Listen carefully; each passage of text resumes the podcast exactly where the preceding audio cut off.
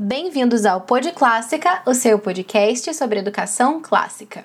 Meu nome é Bárbara Lores e hoje eu conversarei com Fábio Toledo sobre como cultivar a virtude da obediência.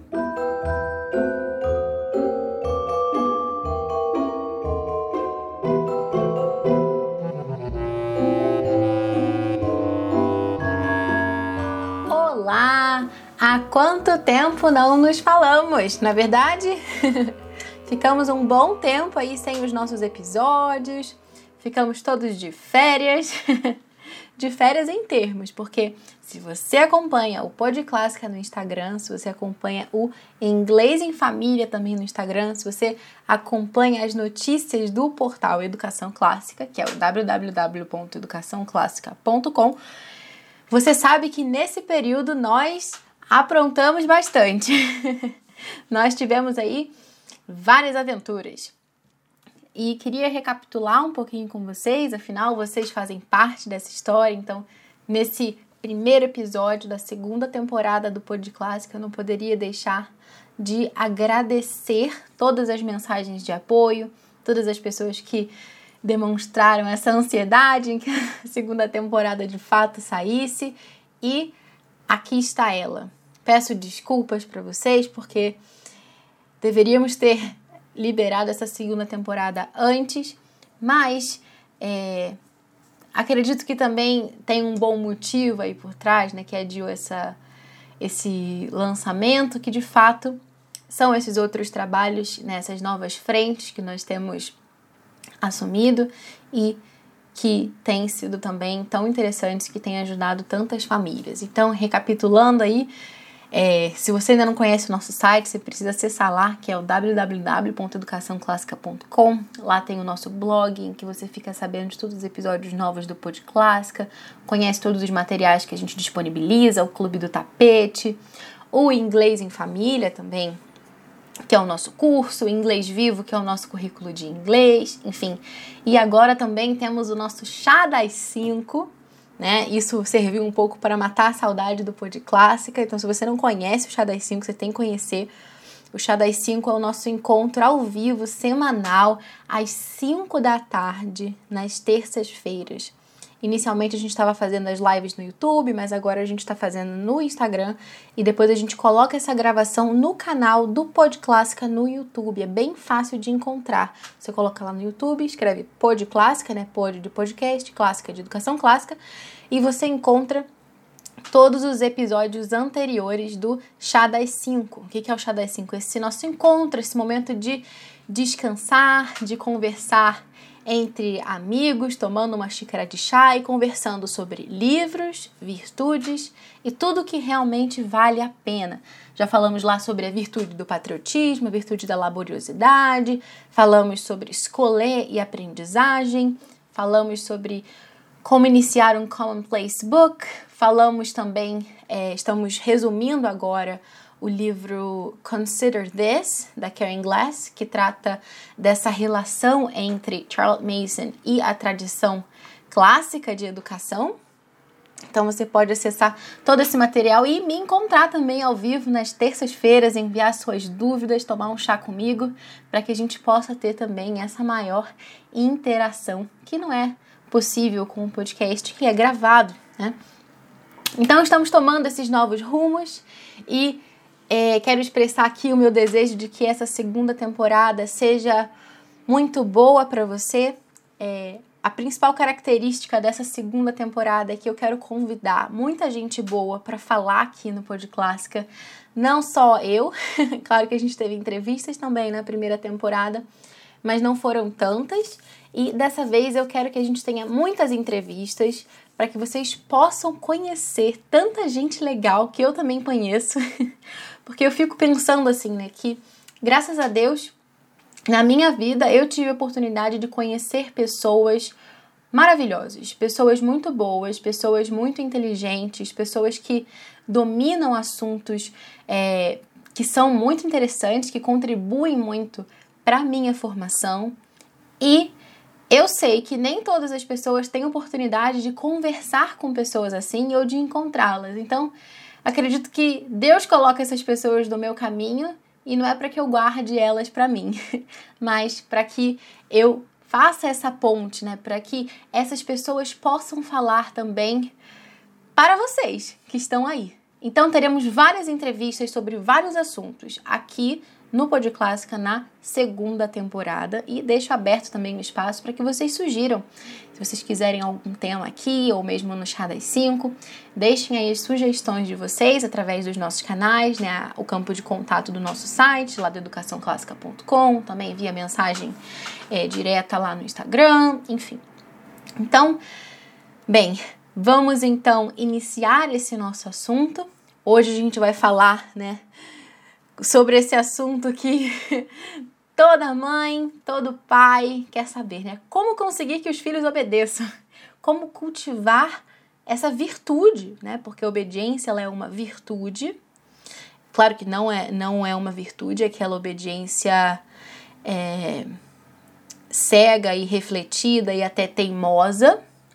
É, mas no, no nosso caso aqui, essa virtude que nasce da liberdade, né? Obediência não é porque você está sendo oprimido, obediência não por medo, porque isso não seria virtude, mas obediência que nasce como fruto da liberdade de um coração generoso. Bem, então vamos iniciando aqui a nossa primeira entrevista da segunda temporada do Pod Clássica. Hoje eu tenho aqui um convidado muito especial, com bastante experiência nesse assunto de hoje. Ele é o Fábio Toledo. Não bastasse ser pai de 11 filhos, ele é formado também, ele tem uma pós-graduação pela Universidade Internacional da Catalunha sobre família e educação familiar e também trabalha já há 10 anos com a orientação familiar, trabalhando com famílias, formando ministrando palestras também.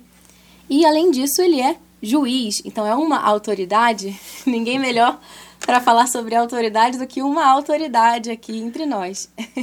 e Fábio, eu queria começar contando para você que é, na virada do ano, né, para 2019, eu fiz uma uma brincadeira lá no, no Instagram do Pod Clássica. Aliás, se você não segue ainda o Instagram do Pod Clássica, segue lá. A gente fez uma enquete e eu postei lá perguntando qual era a virtude que as pessoas queriam adquirir no ano de 2019, qual era o foco delas para esse ano.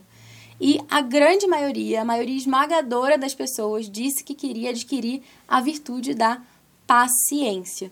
E a paciência está muito relacionada também com esse nosso assunto de hoje, que é a obediência, é o cultivo da autoridade. Porque afinal, quando uma mãe se descabela, perde a paciência, começa a dar uns gritos pela casa, é justamente porque o filho não obedeceu, na maioria dos casos. Então, queria começar essa entrevista pedindo para você alguns conselhos, algumas dicas práticas com relação a como viver a virtude da paciência com os nossos filhos. Olá, Bárbara, é um prazer enorme estar aqui com vocês. E de fato, como você bem disse, Bárbara, a virtude da obediência tem muito que ver com paciência principalmente para que nós porque obediência também está relacionada com exercer bem a autoridade.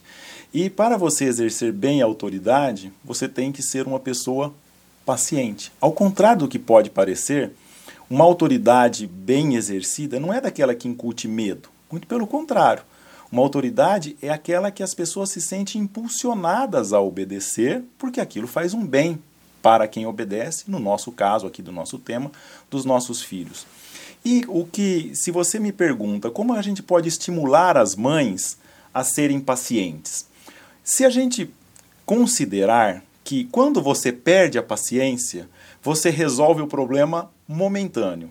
Se você resolve o mesmo problema com paciência buscando exercer bem a autoridade para o bem dos nossos filhos, você resolve aquele problema, talvez num momento de uma, de uma maneira mais difícil, mas você está formando os filhos na virtude e aquilo vai perdurar. Por exemplo, imagina que a mãe é, fe, preparou o jantar, tá as crianças, as crianças pequenas brincando, bagunçando, um corre para o lado, corre para o outro, crianças, venham jantar ou venham tomar o lanche. E ninguém faz nada.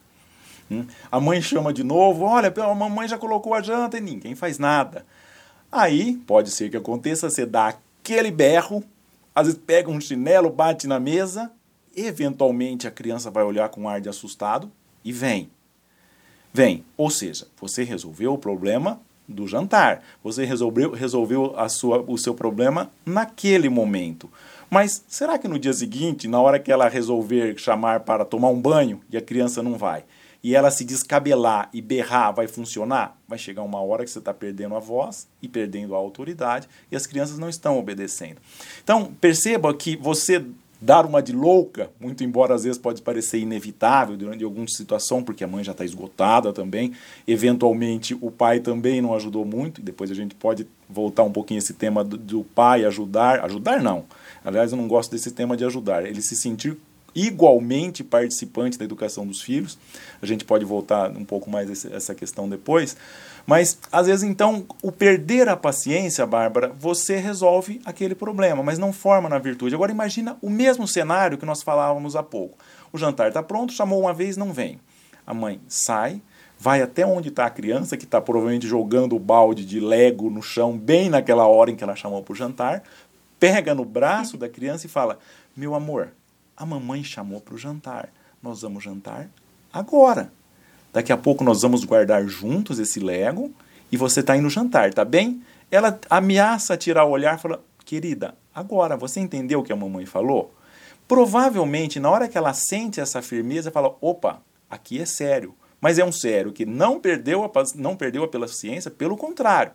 A mãe se exercitou na virtude da paciência e isso exige fortaleza, porque no fundo a obediência é parte da virtude da fortaleza. A mãe se tornou mais forte ao mesmo tempo em que mais dócil e ao mesmo tempo em que construiu autoridade com aquela criança.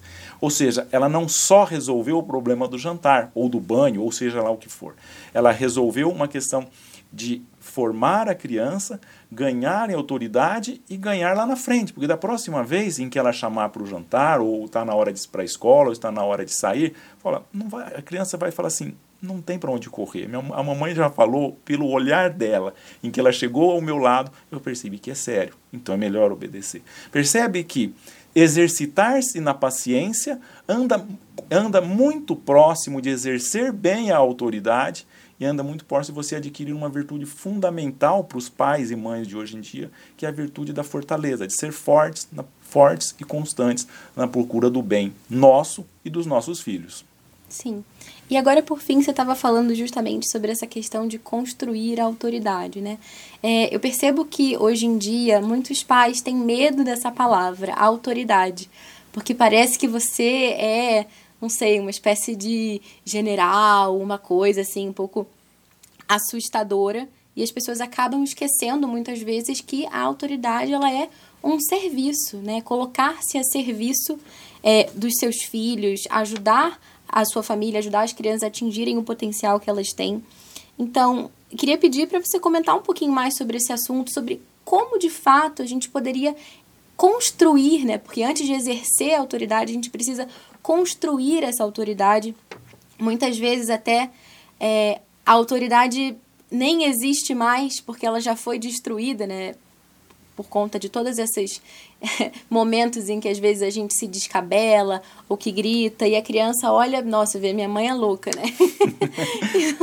Já perdeu completamente a autoridade e eu vejo isso muito claro, né? Que nesses momentos em que a gente fica mais instável, a gente, ao invés de mostrar, né, com um grito, por exemplo, que você tem.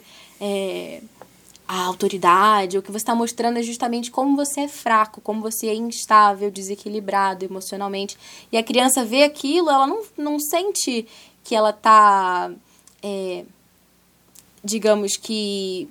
Ela não se sente como se ela precisasse obedecer naquele momento, mas ela tem um olhar muitas vezes de nossa, né, que que doida. Sim. Olha, Bárbara, talvez um primeiro, um, primeiro, um primeiro ponto dessa sua pergunta, que é um pouco ampla, às vezes a gente corre o risco também de estar tá criando nas mães um pouco de uma espécie de um complexo de culpa. Gente, mas até hoje eu gritei, descabelei, agora é um caso perdido. Ou seja, não nunca é um caso perdido, sempre é um tempo de nós melhorarmos, sempre é um tempo de nós darmos um passo para sermos melhor enquanto pessoas. Então, por mais que a gente tenha se descabelado, por mais que a gente já tenha feito algo que a gente fala, bom, acho que não é por aqui, né? não é por esse caminho, é melhor ir para o outro na educação dos nossos filhos, sempre tem tempo. Então, que as mães ou os pais não se descabelem, não, não sintam esse remorso, vamos assim dizer. Mas você me pergunta como que a gente exerce autoridade. É, e quando a gente fala como exercer autoridade, você falou um juízo, eu falei, não, esse não é o currículo que eu preciso para ensinar bem os filhos a exercer autoridade. Porque uma vez até brigavam numa audiência, um advogado falou: Doutor, mas o senhor, para o senhor é fácil, né? O senhor deve falar alguma coisa lá em casa e todo mundo obedece, né? Eu falei: Não, não, doutor, aqui sim. Eu estava tava numa audiência, falei: Aqui eu falo, todo mundo obedece. Lá não. Lá a autoridade. Se bem que todo tipo de autoridade, para ser legítima, autoridade pública também, ela precisa ser construída porque diferente autoridade de autoritarismo. O autoritarismo é aquele que impõe, é porque eu mando e é, é porque é e ponto final e que grita e que tem consequências. A autoridade legítima, como você já bem disse, Bárbara, ela exerce para o bem da pessoa em que nós exercemos autoridade. Então, e um desafio de toda mãe e de todo pai hoje em dia é que uma ordem seja um por favor, meu amor, você faz isso, o filho faz. O objetivo que nós queremos chegar com o bom exercício da autoridade é, um, é uma frase terna, carinhosa, mas firme, se for necessário, que nossos filhos obedeçam. Às vezes, alguma mãe, um pai que está ouvindo isso em casa fala: Meu Deus, mas será que é possível chegarmos nesse estágio? Por favor, meu amor, e o filho faça? É. Nós estamos falando em áudio, mas se nós estivéssemos falando em vídeo ou pessoalmente, eu iria olhar no olho, porque quem olha no olho não mente, para dizer: olha, é possível uma autoridade ser bem exercida a ponto que uma ordem bem dada seja um por favor, meu amor. E o que é preciso para então para nós chegarmos nesse estágio? Olha, o, o fundamental para se exercer bem a autoridade é que aquela pessoa que exerce a autoridade, como já dissemos, seja para o bem e que tenha prestígio. Essa é a palavra-chave. Muitos de nós já devemos ter convivido com alguém ou no ambiente profissional, no ambiente familiar, no ambiente social, em que uma pessoa, é, talvez especialista num assunto, talvez por, um, por uma peculiaridade do caráter ou da personalidade daquela pessoa, quando ela fala, todos ouvem. Olha, Fulano está, está dizendo algo sobre isso. Quando ela sugere a opinião, muitos já dão aquilo como uma verdade. Quando ela sugerem algo, muitos já seguem e já fazem. Por que, que essa pessoa que não grita, que não tem um, uma carteira, uma carteira preta de juiz, que não tem nenhum requisito desse, fala e as pessoas se sentem tentadas a obedecer? Porque ela tem prestígio. Pai e mãe precisa adquirir prestígio, mas cuidado. Prestígio não é uma espécie de fazer média com os filhos. Pra, pra, um, prestígio não é sinônimo de popularidade, vamos assim dizer. São coisas diametralmente diferentes. Se um pai ou mãe quiser ser popular com o filho, de fazer o que ele quer, isso já é um, desvio, um outro desvio de autoridade, que num, num, numa vertente estava o autoritarismo, esse outro vai estar num permissivismo e que dos pais e também é uma distorção da autoridade com graves consequências na educação dos nossos filhos. Então, esse prestígio, como que nós nós podemos adquirir esse prestígio? Na luta por sermos pessoas virtuosas. Falávamos há pouco sobre a paciência. Quando, olha, aqui eu quero gritar, eu quero descabelar, eu quero me dar um de louco para resolver, mas eu me seguro, eu, eu, eu faço um, um, pensamento interior e depois vou e, e, e me venço né, naquele aspecto. E, e isso em vários aspectos, por exemplo, na pontualidade, no esforço por ser pontual, no, no, no esforço por ser amável com a esposa, no esforço por ser amável com o marido. Esse esforço constante por adquirir virtudes vai como que sendo um polir na alma da pessoa. E esse, esse, esse polimento na alma da pessoa reluz, a pessoa virtuosa reluz e cresce em prestígio. Agora, também ajuda muito na autoridade ajuda é, o amparo que cada um, que o pai e mãe pode exercer. Eu vou falar um aspecto negativo e depois, eventualmente, isso vai traduzir num aspecto positivo que pode, que pode ter essa questão. Imagina que o, a, a mãe entrou no banheiro junto com a filha de três anos e viu a pia que o pai acabou de fazer a barba. E vê aquilo e fala: Meu Deus, como seu pai é bagunceiro, olha o jeito que ele deixou a pia. Ou o pai está saindo com o filho lá de quatro anos para ir em algum local, chega no carro e viu um risco no carro, fala. E o pai daquele desabafo: gente, mulher devia ser proibido de dirigir. Olha que a sua mãe já aprontou. Ou seja, são coisas bobas, podemos, os dois exemplos são bobos e corriqueiros, não vai ter maiores consequências, mas percebe que está ressaltando um aspecto negativo da mãe, está ressaltando um aspecto negativo do pai. É, e aí fica um jogo de que o pai ou a mãe, por um lado, se ele tem essa luta por adquirir virtude, que isso dá prestígio e isso é requisito para exercer bem a autoridade, se o outro, com essas mensagens negativas, está minando a autoridade. Na verdade, o esforço, Bárbara, deveria ser o contrário.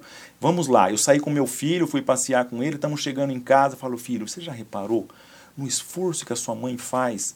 Para que essa casa esteja agradável. Putz, ela sai para trabalhar, ela trabalha tantas horas, chega aqui e ainda deixa. Putz, a tua mãe, a tua mãe é minha heroína, cara. Ela é muito boa no que ela faz. Né? Puta, veja, o, o filho tá ouvindo um elogio desse da mãe feito pelo pai, o prestígio da mãe foi lá em cima. E a mãe também pode falar isso. Falou, filho, olha, você já notou tanto que seu pai se esforça para que a gente tenha eh, essa vida que nós temos? Puxa, ele é um, teu pai é um batalhador. Isso, claro, Bárbara, depende da idade do filho, a forma com que nós vamos falar. Mas, de acordo com a idade, tem que ser um esforço constante do pai encher a bola da mãe diante dos filhos. E a mãe também. E isso em qualquer circunstância. Eu costumo dizer, me desculpa se eu fugir um pouquinho do assunto, mesmo para casais separados. Falo, é possível você educar bem mesmo depois de um divórcio, uma separação? É mais difícil. Mas se os dois adotarem essa postura que eu falei agora, de cada um não minar a autoridade do outro, mas crescer a autoridade, você consegue levar uma vida, uma vida é, é, tranquila, vamos assim dizer, tendo autoridade mesmo numa, numa separação, depois de uma separação ou divórcio. E se é assim nessa situação, tanto mais para aquele casal que permanece junto, permanece unido e cada um formando, forjando a autoridade do outro. Claro que depois também esse exercer bem a autoridade muda um pouco de acordo com cada idade, mas isso a gente pode continuar depois, num, talvez numa outra ocasião, das nuances em que o exercício da autoridade tem em cada uma das faixas etárias.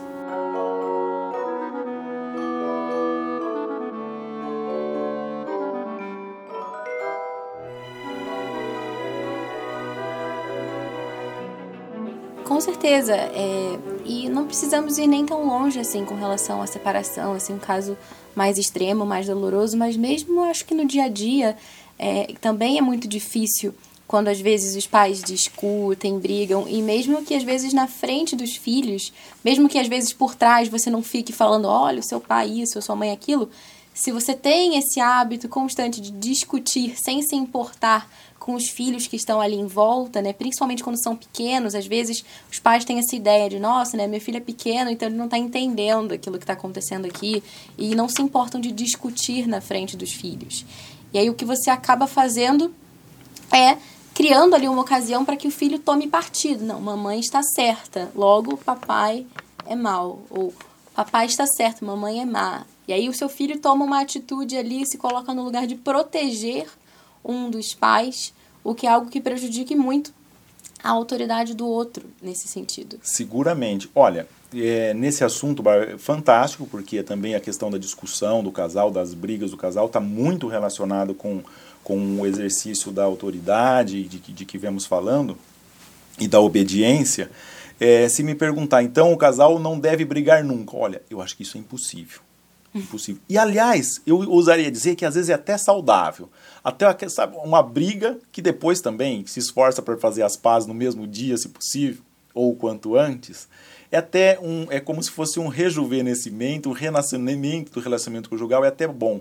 Então eu não vejo com algo, algo ruim que o casal tenha um desentendimento, tenha uma discussão de vez, de vez em quando, contanto que tenha sempre um esforço por reatar o relacionamento e que o sol não, não se ponha sobre o rancor, podemos uhum. assim dizer, que a gente busque reatar o relacionamento. Mas diante dos filhos, não pelo amor de Deus, não, segura. Aquele que está mais calmo, sai, morde a língua.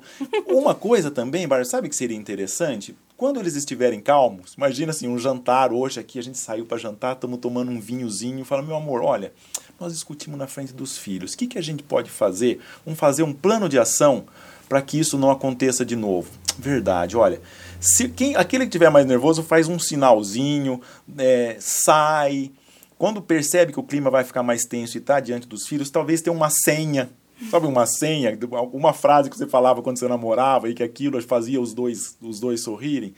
Ou seja, algum truque para cortar. Cresceu a tensão? Não. Diante dos filhos? Não. Tá no carro? Pai, mãe, filhos lá atrás? Não. Depois deixou os filhos na escola, estamos só nós dois, tudo bem. Quebra o pau dentro do carro, dentro de onde for, mas não diante dos filhos.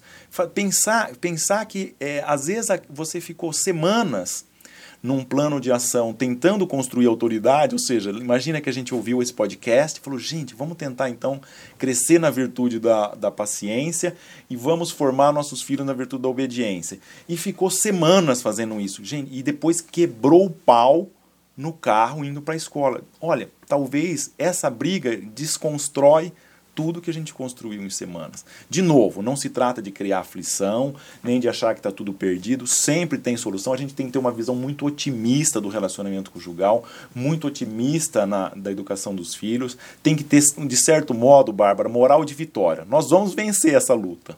Vamos vencer. A vitória é certa, porque nós estamos decididos a lutar. Então, esses tropeços, não, não nos preocupemos com eles. Mas, é, conforme vamos crescendo, um, um ponto muito forte para a gente riscar do nosso, do, do, do, nossas experiências familiares, podemos dizer assim, são as brigas na frente dos filhos. Isso é muito, tem consequências muito graves e precisam mesmo ser eliminadas, custe o que custar. Pelo bem dos nossos filhos, pelo, pelo bem nosso, um casal, e pela nossa felicidade. Que no fundo tem alguém aqui que não quer ser feliz, tem alguém que não quer ter paz na família, tem alguém que não quer que nossos filhos sejam no futuro e desde já responsáveis e felizes. Isso implica o quê? Implica uma luta constante por ser paciente. Essas mães são muito sábias. Uhum. Essas mães que votaram no seu, que votaram nessa sua enquete são muito sábias, porque a, a, com a paciência você vai conseguir muitas outras coisas. Sim. E você estava comentando também, né, sobre o prestígio como esse grande elemento aí que é o motor é, da autoridade, né? Aquilo que faz com que alguém seja é, esse, esse exemplo, né, que você falou, de alguém que está ali, às vezes, numa reunião, faz um pequeno comentário, todo mundo já acha, nossa, é isso mesmo e tudo, né? Já segue aquele exemplo. É, mas transportando isso um pouquinho para a realidade da família com os filhos. É, se a gente falar de um contexto assim de filhos pequenos, como é que a gente pode fazer com que esse nosso, com que os filhos é, entendam esse nosso prestígio, com que eles se sintam atraídos por nós para que nós possamos de fato ser autoridade. Porque eu acho que talvez uma primeira dificuldade que às vezes a gente pode levantar é justamente isso. Ah, nossa, meu filho é muito pequeno, como é que eu vou ter prestígio com uma criança tão pequena é, que não entende exatamente assim, alguns argumentos racionais, né? Porque é diferente, às vezes você está é, entre é. pares, entre amigos, sim, sim. É, te reconhecerem como alguém de prestígio. Mas como é que eu posso conquistar o prestígio com meu filhinho pequeno? Nessa primeira infância, Bárbara, eles se sentem queridos, eles se sentem queridos queridos, com, com contato físico, de 0 a 2, 0 a 3 anos, ele é muito importante. Então o bebê começa com aquele contato com a mãe desde pequeno ali, a mãe no colo, e depois o pai vai sendo introduzido nessa cena mas uma criança pequena ele precisa de aperto, de abraço, de beijo, de estar com ele, de estar com ele com esse contato físico alegre, acolhedor.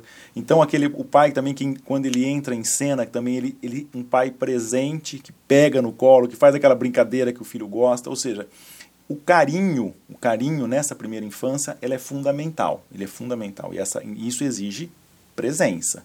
Estou falando sempre de mãe e de pai. Exige, exige presença, exige tempo, exige estar, estar com os filhos.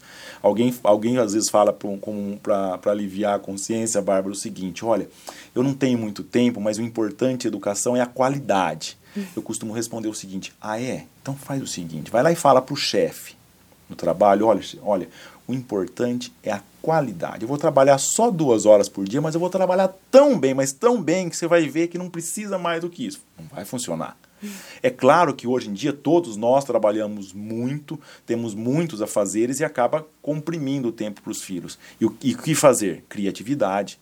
Se é, se é assim, eu vou ao supermercado, eu vou levar. E que esse tempo de ida ao supermercado, eu vou, eu vou sair para resolver algum outro problema, eu, se possível, eu levo a criança, e seja, é uma presença carinhosa. Esse o prestígio basicamente é essa presença carinhosa que está com o filho, porque é diferente de estar sentado num tapete, o filho brincando e eu mexendo no WhatsApp ou respondendo os e-mails. Isso não é presença. Pode ser estar, você está de corpo presente, mas você não está presente ali. Quando eu digo presença, é uma presença que está com o filho mesmo. Então, é, como eu dizia para você, esse prestígio depende da idade. Fundamentalmente, nessa primeira infância, é carinho. Carinho firme na hora que precisa ser, principalmente já depois dos dois anos. Até os dois anos é carinho e carinho, e se vai fazer alguma coisa que vai machucar, você tira ele dali, porque ele ainda não consegue. Não adianta você falar um não. O, não é uma, é uma. A gente vai entrar em todo um, toda uma questão psicológica, da pedagogia, discussão de quando falar um não. Eu tenho opinião de que até os dois anos, com, com algumas variantes, não hum, é, você vai se estressar à toa. A partir daí que eu introduziria já, porque aí eles já conseguem assim, entender o que é o não e, e, e portanto, seguir. Mas, fundamentalmente, e para a gente não fugir do nosso tema também, que hoje é a questão da, da, de como exercer bem autoridade para ter obediência, primeira infância, carinho e presença. Fundamentalmente isso. Certo. E o que, que você recomendaria aí para os que são pequenos, mas nem tão pequenininhos assim, né? Como Sim. você falou já a partir dos dois, três anos, que são três, ali quatro anos. É, então, então, três, quatro anos, aí o obedecer já é algo inteligente, ou seja, já é um comando que ele entende, e aí sim, sem perder o carinho, a gente introduz um outro aspecto que eu chamaria de firmeza. E, aliás, o exercício da autoridade aí é, um, é uma justa medida entre carinho e firmeza. É aquele exemplo que nós falávamos ainda, olha, está na hora de ir para a escola, e não, tá, enfim, se, se a criança vai à escola, é, então cuidar da pontualidade. Se a gente, se, se, a criança não vai à escola, se, se a escola é em casa, e, e, chegou a hora de fazer algum trabalho com, a, com aquela criança e a mãe chama, a criança não vem. De novo, você não perde o carinho, mas você introduz um elemento chamado firmeza. Lembra, né? Por, olha, agora é a hora de nós fazermos isso. Normalmente funciona bem numa situação um pouco mais crítica. Você abaixa, fica na altura da criança, olha no olho, fala com um tom afetuoso, percebe aquele teu olhar está dizendo eu te amo, mas eu te amo e porque eu te amo, você vai fazer isso. Percebe? É, é, é, um pouco um feeling disso, mas a questão de fundo é essa. Ou seja, vai, desce até o olho da criança, fala com firmeza, mas de que modo que a mensagem, olha, porque eu te amo muito, eu estou decidido a ir até o fim para que você faça isso para o seu bem. É mais ou menos, a gente está entrando aí nos quatro, seis anos, mais ou menos essa linha da, do exercício da autoridade, uma harmonia entre o carinho e a firmeza. Certo. Eu gostei disso que você falou, dessa questão de ter esse amor nos olhos, essa ternura ao falar com as crianças. Há um tempo atrás eu estava lendo um livro que ele falava, a autora justamente comentava assim, né, que ela dizia para o filho dela quando ele estava assim, né, em um desses momentos um pouco alterados, ela dizia algo assim: Olha, eu amo você demais para permitir que você haja assim. Perfeito. Seja, pelo amor, né, justamente. É... E depois dos sete anos, né, a criança já tem aí a idade da razão. O é... que, que você daria assim, né, de uma dica mais prática para os pais que têm filhos nessa faixa etária? A partir daí e para sempre, motivos. Não é porque sim não é resposta mesmo. Então, ou nem porque não. Não, te, não eles têm direito de que o seu o porquê não seja mais porque sim e não seja mais porque não. Dar os motivos de tudo, de tudo e motivos que sejam suficientemente claros. É claro, tá lá, com 10 anos, você já deu as razões suficientes que tem que estudar, ou porque aquele comportamento que teve numa, enquanto foi na casa do, da avó estava errado, por isso, por isso, por aquilo, mas sempre dar os motivos. Não existe porque sim, nem porque não. Seja, seja em, existe uma certa argúcia, uma certa inteligência para saber explicar, mas precisa dar os motivos. Não, não, não funciona, senão caíamos, lembra no que falávamos no começo, no desvio da, do autoritarismo. Faz por quê? Porque eu estou mandando. Não, não, por favor, faça por quê? Porque isso é bom. E também, Bárbara, você sabe uma coisa que já cada vez mais começa a funcionar a partir de uns 10 anos e, e avançando nas idades, é, o que eu chamo de empatia. O que, que é empatia? Saber se colocar no, no, no lugar do outro eles têm uma dificuldade disso nessa idade. E são os pais que devem, que devem ensinar. Então, se uma criança na casa da avó é, agiu com uma determinada grosseria, fala, filho, vem cá. Olha, imagine que você é a avó, ou seja, muda o prisma, coloca no, coloca no lugar do outro, tende a funcionar, porque ao mesmo tempo eles têm uma dificuldade de colocar-se no lugar do outro, mas já tá já isso depois isso vai é, crescer ainda mais na juventude eles têm uma tendência para ter um coração grande um, um, coração generoso desde que eles que saiba que saiba potencializar esse coração generoso que eles têm então quando eu digo dar os motivos os motivos que vêm carregado de empatia, de saber se colocar no lado do outro. E isso exige sabedoria, exige muita, muita perspicácia dos pais para dizer isso de uma forma com que eles compreendam. A tendência é obedecer. Acontece que às vezes a gente está tão óbvio que o, aquele comportamento tem um reflexo negativo no outro que a gente não consegue fazer com que eles reflitam sobre isso. E, e, e aqui uma regra básica: né? ninguém, somos seres humanos e, portanto, livres. E nós somente seremos bons se aprendermos a fazer, a, a, orientar a nossa vontade a buscar o bem. Senão, nunca seremos verdadeiramente bons. Por isso, precisamos dar motivos e estimulá-los a que eles queiram fazer o bem, porque aquilo é bom. Esse é o grande desafio. Sim. E o que, que você recomendaria assim, para os pais de filhos adolescentes? Porque às vezes chega numa certa idade em que os jovens meio que se fecham em si mesmos muitas vezes e é difícil até o diálogo, uma abertura. É, a questão do prestígio também com os pais, eu acho que fica especialmente complicada numa determinada idade, porque eu acho que chega uma fase em que os adolescentes querem ser tudo que os pais não são. querem, né? Olha, Bárbara, na, na adolescência, eu diria que, vamos dizer assim, os pais são, se for muito bons, eles são, eles contam menos um a gente falava de prestígio, né? Eles são menos um. E ser aceito pelo grupo, ou fazer parte de um grupo, ou ter amigos de um perfil de amigos, isso é o mil para eles. Então, é um grande desafio. Mas não pensem que a gente perdeu por completo o prestígio. Ele, ele, ele está como que congelado num, numa fase de inverno, vamos assim está dizer. Hibernando. Está hibernando. Ele está hibernando.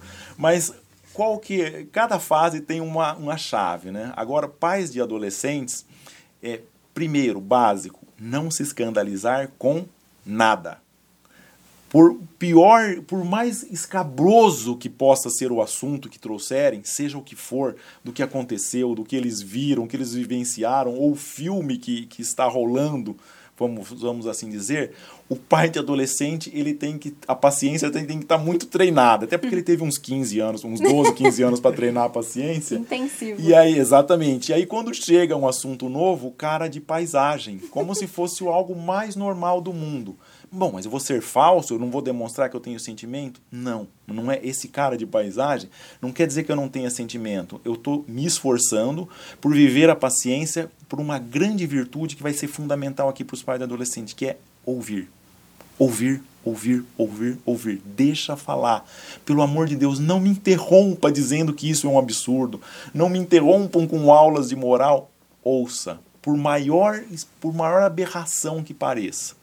Porque na hora que você ouve o adolescente, deixa que ele fale, você, você não cria uma barreira.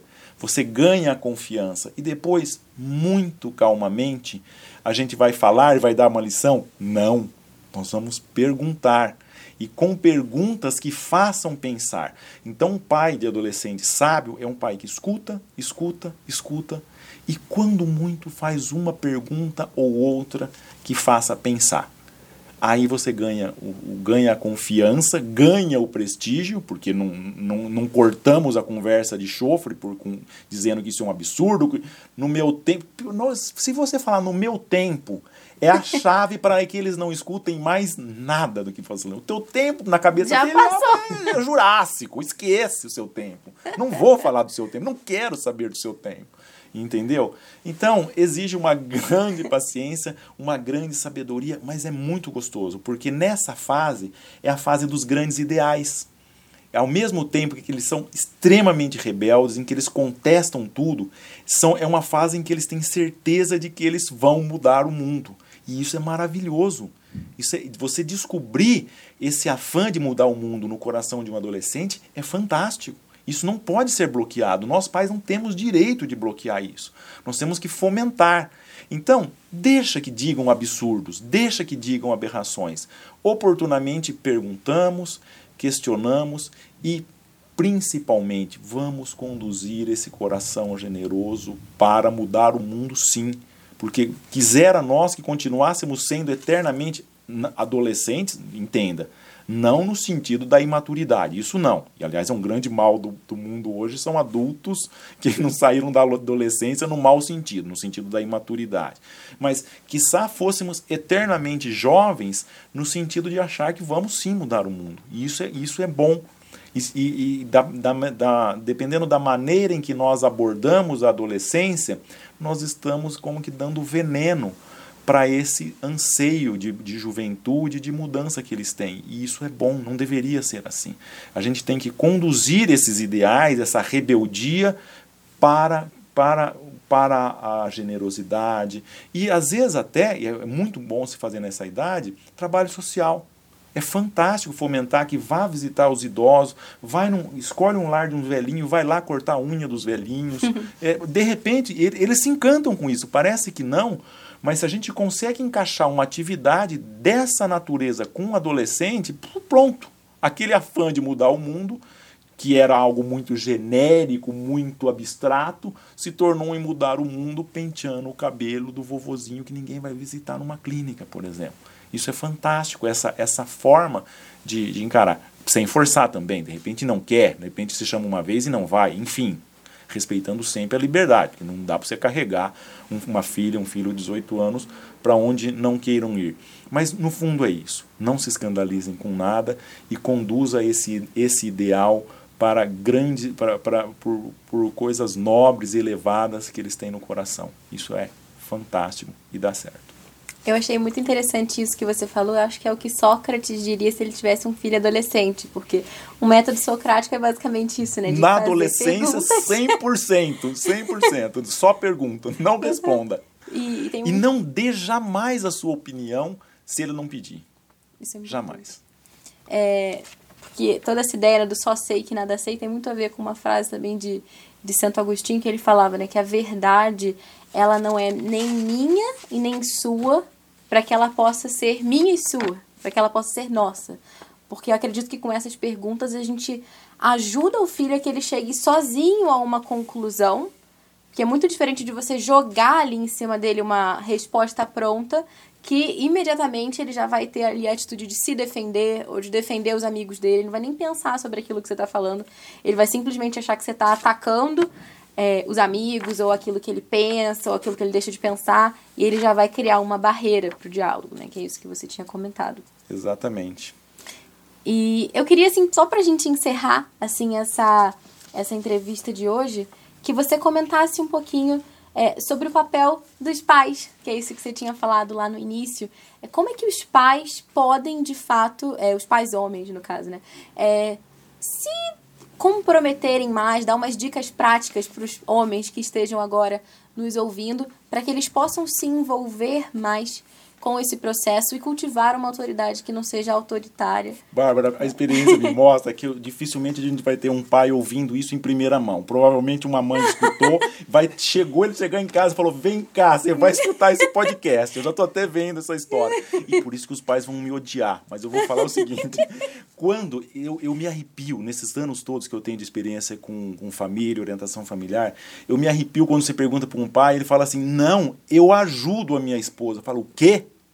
Como ajuda sua esposa? Você não ajuda sua esposa, ajuda quem é coadjuvante, quem não é protagonista, quem não está num primeiro plano. Você não, não, meu amigo, não é ajudar a esposa, é obrigação dos dois. Claro, Cada família tem as suas circunstâncias, Bárbara. E, eventualmente, pode ser que pela situação profissional a mulher optou por ser profissão mãe, e eu acho, é, acho fantástico isso quando é possível. Também não estou exercendo nenhum juiz falou que a mulher não pode trabalhar fora. Hoje a mulher no mercado de trabalho também é insubstituível. Eu, particularmente, adoro as juízas com quem eu trabalho e são muito boas profissionais. Não, não vamos entrar nesse mérito da mulher trabalhar ou não, tra não trabalhar fora, mas tanto faz. Se ela, se ela é full-time mãe ou se ela trabalha fora, educação dos filhos é assunto dos dois. A palavra é parceria. Os dois, os dois numa, numa situação de protagonismo na educação dos filhos. E isso exige diálogo, isso exige estratégias em conjunto, e isso exige ter um tempo para estar os dois também para resolver isso. Eu, eu, quando eu fiz uma, quando a gente começou a trabalhar com orientação familiar, Bárbara, a gente, eu e minha esposa, a gente saía uma vez por semana para jantar e também para tratar dos assuntos da família. O problema é que a gente está lá jantando, pediu a primeira taça de vinho e alguém ligava. Fala, pai, olha, o meu assunto aí do acampamento de férias já entrou na pauta da reunião da família. Moleque, não entrou, é o próximo. Mas se você ligar de novo, eu tiro da pauta, ele só entra na semana que vem. aí nós paramos, a gente sai uma vez para jantar e só para conversar de amenidades, só para reforçar o gostoso do estar juntos, do relacionamento conjugal. E de manhã, de segunda-feira, sim, a gente toma um café para despachar assuntos da família. Mas os dois, percebam, Bárbara, então, que, é, que não, não é. O pai não ajuda. Às vezes tem mãe que se descabela tanto que fala que pede, gostaria que o marido tivesse uma. ajudasse na educação dos filhos. Veja, se o camarada não faz nada, começar a ajudar, já é um avanço. Mas é pouco. É pouco. Ele tem que ser parceiro, tem corresponsável na educação, na educação dos filhos. Eu sei que os pais vão me odiar, não vai escutar esse podcast até o final, porque a mãe vai fazer eles engolir esse podcast, mas quem sabe algum ou outro se sinta corresponsável por isso, porque é, a missão é igualmente dos dois, senão não funciona. Tá certo. Fábio, quero agradecer a sua participação hoje aqui. É, deixa também uma mensagem final que você queira deixar para os nossos ouvintes, principalmente para quem ouviu esse podcast até aqui e está pensando, nossa, eu fiz tudo errado até agora. O que eu posso fazer agora para começar a consertar um pouquinho tudo isso que aconteceu até aqui? E também onde que eles podem te encontrar aí na internet, ler mais sobre o que você tem produzido. Deixa aí o seu sua mensagem. Tá bem. Olha, foi um prazer estar aqui, Bárbara. Tenho certeza que esse, que esse, esse canal de comunicação faz um bem imenso para muitas famílias. E se de fato com essa preocupação, alguém escutou isso aqui e ficou com a sensação, nossa, eu fiz tudo errado, não. Uma frase que dá muita paz, que é o que a gente quer. É, nunca é cedo e nunca é tarde. O momento de nós mudarmos, o momento de nós nos lançarmos para ter um, para encontrar a paz na nossa família, para ter um bom relacionamento conjugal, para sermos mães e pais que se dedicam aos filhos é agora. Não importa o que passou, tudo que nós temos agora é o momento presente. Então sempre é tempo de corrigir. Não não perca a paz. E eu gosto muito de lembrar de um, de um pai, de uma família numerosa também, e ele teve muitos revés profissionais foi uma pessoa que teve muitos altos e baixos na vida profissional. E no, lá no fim da vida, ele fez um cartão de visita. E o cartão de visita era a família dele. Né?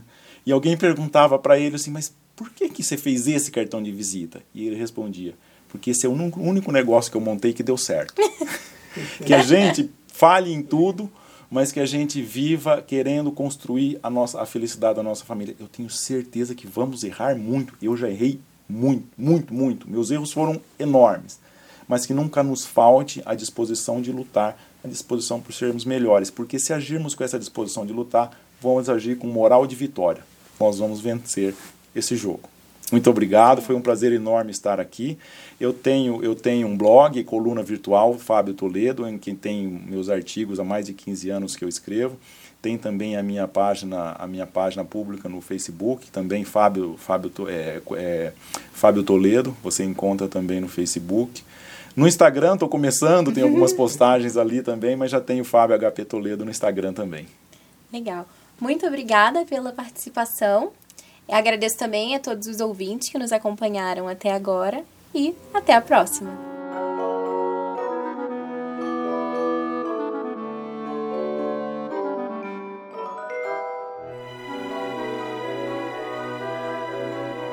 Bem, essa foi então a nossa entrevista com o Fábio Toledo. Espero que vocês tenham gostado bastante. E se vocês acharam super interessante o fato de que ele tem 11 filhos, vocês vão com certeza querer saber um pouco mais sobre como é que é o dia a dia dessa família super animada.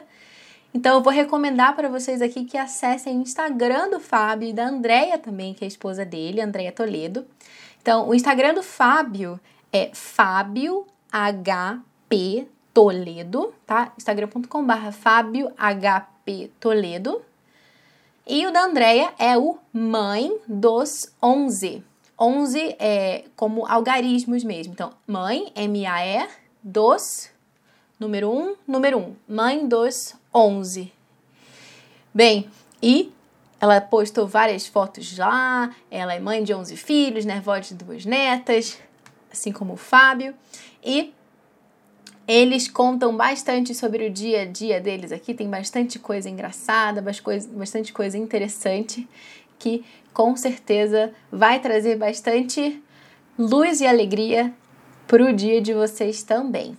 E também o Fábio ele posta textos no blog dele. Se você quiser acompanhar o blog do Fábio é fabiohptoledo.blogspot.com fabiohptoledo.blogspot.com E quero deixar para vocês já também aqui é, uma pequena um gostinho assim de algumas surpresas que virão por aí que o Fábio está fazendo uma parceria com a gente do educaçãoclássica.com e a gente está encontrando uma forma de poder compartilhar toda essa experiência que ele tem com vocês, para ajudá-los também na formação das suas famílias. Afinal, a gente aqui né, do educaçãoclássica.com, a gente tem é, um lema, assim, né, que está lá no nosso site, que é o nosso objetivo, né, o que, que a gente está fazendo, né, para que, que a gente está trabalhando, né, que é cultivando sabedoria, crescendo em virtudes, formando famílias. Então a gente já cultiva sabedoria, já procura crescer em virtudes através desses estudos que a gente tem feito, né, no Chá das 5, no Pod Clássica, dos materiais de inglês e tudo mas está faltando alguma coisa mais voltada para as famílias, na é verdade? Afinal, as famílias são as primeiras escolas de virtude. Por isso, a gente está convidando o Fábio e mais para frente a gente vai dar mais detalhes desse super projeto e com certeza vocês vão gostar bastante. Vejo vocês então no nosso próximo episódio. Atualmente, o Pod Clássica não é mais semanal, porque, enfim, estava bem puxado pra gente, então ele agora será um podcast quinzenal. É melhor que a gente mantenha a constância na quinzena do que ficar dizendo que vai ser semanal e depois não conseguir, na é verdade. Então vamos ser aí fiéis no pouco. Então, nos vemos daqui a 15 dias com mais um episódio, mais uma entrevista que está sendo preparada com todo carinho para vocês.